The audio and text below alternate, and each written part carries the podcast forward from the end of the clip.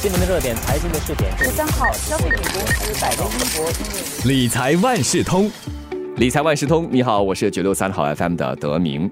据我所知啊，在我的女性朋友之间，每当她们聚会的话，话题通常都围绕着那几个：时尚啊、保健啊、旅游、家庭。当然，偶尔也会聊一下投资哈。所以不单只是男性只谈投资，但是一般上就不会扯到遗产规划。但是啊，这女性比男性来的长寿，我们都知道，那更有可能独自要面对年龄增长而无法做决定这样的一个情况，所以应该多多来关注遗产规划这个问题。值得注意的是，如果没有做遗产规划，未来可能会引发不必要的纠纷，所以这一期的理财万事通，我就请华媒体集团联合早报财经新闻副主任郭淑珍和我们聊一聊女性朋友应该怎么掌握遗产规划。淑珍好，德明好。很多人其实都蛮忌讳谈着遗嘱啊，又或者是遗产规划的，怕的是什么？不幸严重。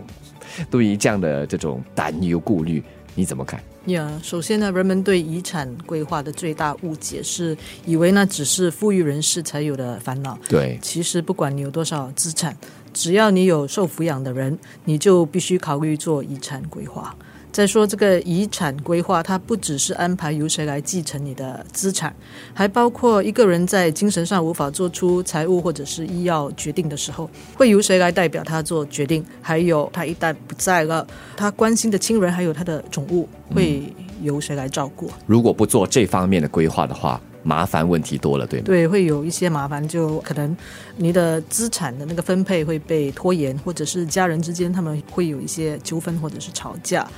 呃，为了避免这些不必要的麻烦，所以就要及早去做规划。好吧，我们就先来谈谈遗嘱吧。立遗嘱有些什么条件？有些什么程序？基本上，你只要去写下一张纸，然后签一个名，基本上就是立了一个遗嘱。但是你在写的时候，就是要有很多的那个考虑了。好，我们先说，如果你没有遗嘱的话，当一个人在没有遗嘱的情况下去世，他的资产会根据无遗嘱继承法令。依序分配给配偶、子女、父母、兄弟姐妹，还有叔叔伯伯那些直系的亲属。所以说，如果单身女性她没有遗嘱的话，她所有的资产就会归父母所有。如果父母也不在了，就由兄弟姐妹去平分。如果这个不是她的意愿，那么她就必须立下遗嘱，指定受益人。呃，例如没有法律地位的生活伴侣，或者是特定的慈善机构，可能有一个原因让大家止步不立遗嘱，那就是要通过律师，麻烦要给钱，真的是这样吗？嗯，也不一定。就是华侨银行它有提供免费的服务，就是你上网的话，你就可以自己去立遗嘱。但是如果你的需求比较复杂的话，就要考虑聘请律师了。那么，遗嘱是遗产规划最基本的一步。当你的生活发生重大变化，比如说结婚，或者是家里有个新的宝宝，就要重新去审视。嗯，这里要特别强调的就是，立遗嘱在公积金分配方面是没有直接关系的，对吗？对，公积金储蓄是不包括在遗嘱的，一定要通过公积金的提名去分配。不然的话，就会根据那个无遗嘱继承法令去分配给家庭成员。可不可以举个例子来说明？诶，比如说已婚的女子啊，如果她没有幸存的孩子或者是父母，那么她的公积金储蓄就会全部归给她的配偶。如果她有子女的话，她的配偶会得到一半，她的孩子会平分另一半。如果没有孩子，但是父母还在的话，那么那一半的份额就是父母得到。公积金的提名呢，是会因为结婚自动撤销的。所以，如果你结婚以前你做个提名，那么你结婚以后记得要再提名一次。但是你的公积金提名却不会因为离婚而自动撤销的。所以你结束一段婚姻的时候，就记得要看看是不是要更新那个名字。嗯，也就是说，结了婚或者是离了婚，都要去重新提名了。最好是这样子。没有人可以预见明天，又或者是意外，哪一个先来嘛？对吗？什么叫意外？就是不在意料之外。相信遗嘱规划也和其他理财规划相似吧？应该及早准备，对不对？对对对。呃，遗产规划它其实不只是为身后事做准备了。我们在规划遗产的时候，也要考虑一下生前可能遇到的一些状况，比如说你发生意外或者是生病，你可能会昏迷、失忆或者是失智。虽然你还活着，但是你已经没有那个行为能力了。这个方面，你就可以做好持久授权书，也就是 LPA。授权可以信任的人，在你丧失行为能力的时候，帮你做金钱上的决定，还有安排必要的护理。嗯，如果在病危的时候不想依赖人工延续生命，这个 LPA 有帮助吗？这个不是 LPA，这个是 AMD，就是预先医疗指示。通过它可以交代你的意愿啊，然后你的亲人就不必做出一些很艰难的要不要拔管的那种决定。我们在做遗产规划的时候，也可以把价值观还有慈善意愿纳入遗产规划中。比如说，让受益人在达到人生的某个阶段或者是某个目标的时候，才让他们得到遗产；又或者是从遗产拨出定期的捐款来支持某个慈善机构或者是宗教组织。那么在规划遗产的时候，有什么事项要特别注意的呢？需要注意的有好几个了。第一个就是呃，你的受益人是不是有管理金钱的能力？例如他是不是一个很挥霍的人？如果他们没有办法管理金钱的话，可以考虑为他们设立一个信托，让受托人充当看守者，确保这笔意外之财不会被挥霍掉。还有就是他们是不是谨慎的人？特别是在这个骗子很猖狂、诈骗手段。很高明的时代啊，我们不只需要保护年幼的孩子，还需要保护年长的受益人。如果受益人他们属于特需人士，可以考虑跟特殊需求信托公司，也就是 SNTC 联系。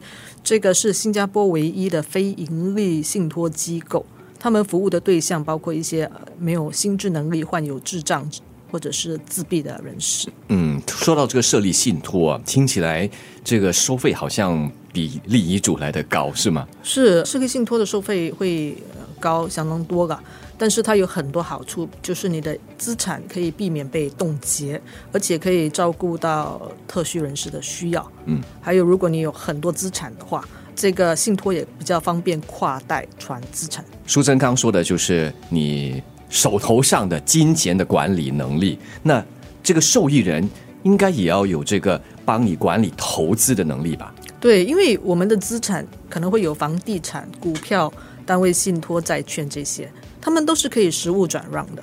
如果你的受益人不懂得处理投资的话，就应该把这些资产变现，变成现金以后，才把那个资产交给他们。嗯，另外一个我在想，大家有所顾虑，想预先做好安排的，就在医疗方面的一些决定吧。对医疗方面的临终规划，哈，是在遗产规划中会被忽略的，但是却是非常重要的。最好就是先通过刚才说的那个预先医疗指示，还有另外一个叫做预先护理计划 （ACP）。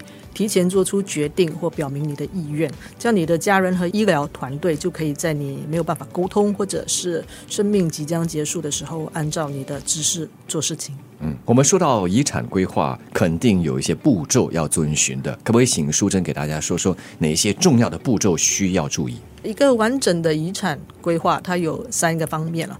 第一个是法律，第二是财务，第三就是人。法律的部分就是要确保那个内容。很明确，要消除任何潜在的问题。财务部分就是要确保有足够的资金来满足各方面的需要。人的部分就是让相关的人做好各种准备，包括看护者、遗嘱执行人还有受托人等等。那个步骤方面呢，就你可以先确定你的受益人，然后列出要分配的资产，然后决定要怎样去分配，可以是一个百分比，也可以是绝对值。接着就是你要怎样去分配的形式啊？要一次过分到完，或者是分期给对方？什么人可以得到什么资产？他们会怎样得到这些资产？以及什么时候可以得到这些资产，都是遗产规划很重要的部分。如果可能的话，应该跟受益人讨论资产分配的计划，这样可以消除任何误解或者是分歧。特别是如果有什么特别原因，你的资产可能会出现不平等的分配。那最后要提醒的就是，不要忘记做 LPA 持久授权书，还有预先医疗指示和预先护理计划。是这几个很重要。其实我们在电台节目中也不时提到，就是这个持久授权书、预先医疗指示和 ACP 预先护理计划，经常谈、经常解说，但是很容易混淆啊。对，所以要搞清楚了哈。如果有什么疑问的话，可以上网查询、阅读；再不然的话，就找律师来。谈一谈，哎，对的，是。嗯，这一期的理财万事通，我们就来看看啊，特别是零零后这些年轻的单身女性，应该怎么来了解有关遗产规划这方面的事项。再次感谢华为媒体集团联合早报财经新闻副主任郭淑珍。谢谢德明。理财万事通每期提供你最需要知道的理财与财经知识。如果你想了解更多，可以到早报的 SG 搜索联合早报财经专栏理财简囊。我是九六三好 FM 的德明，我们下期再见。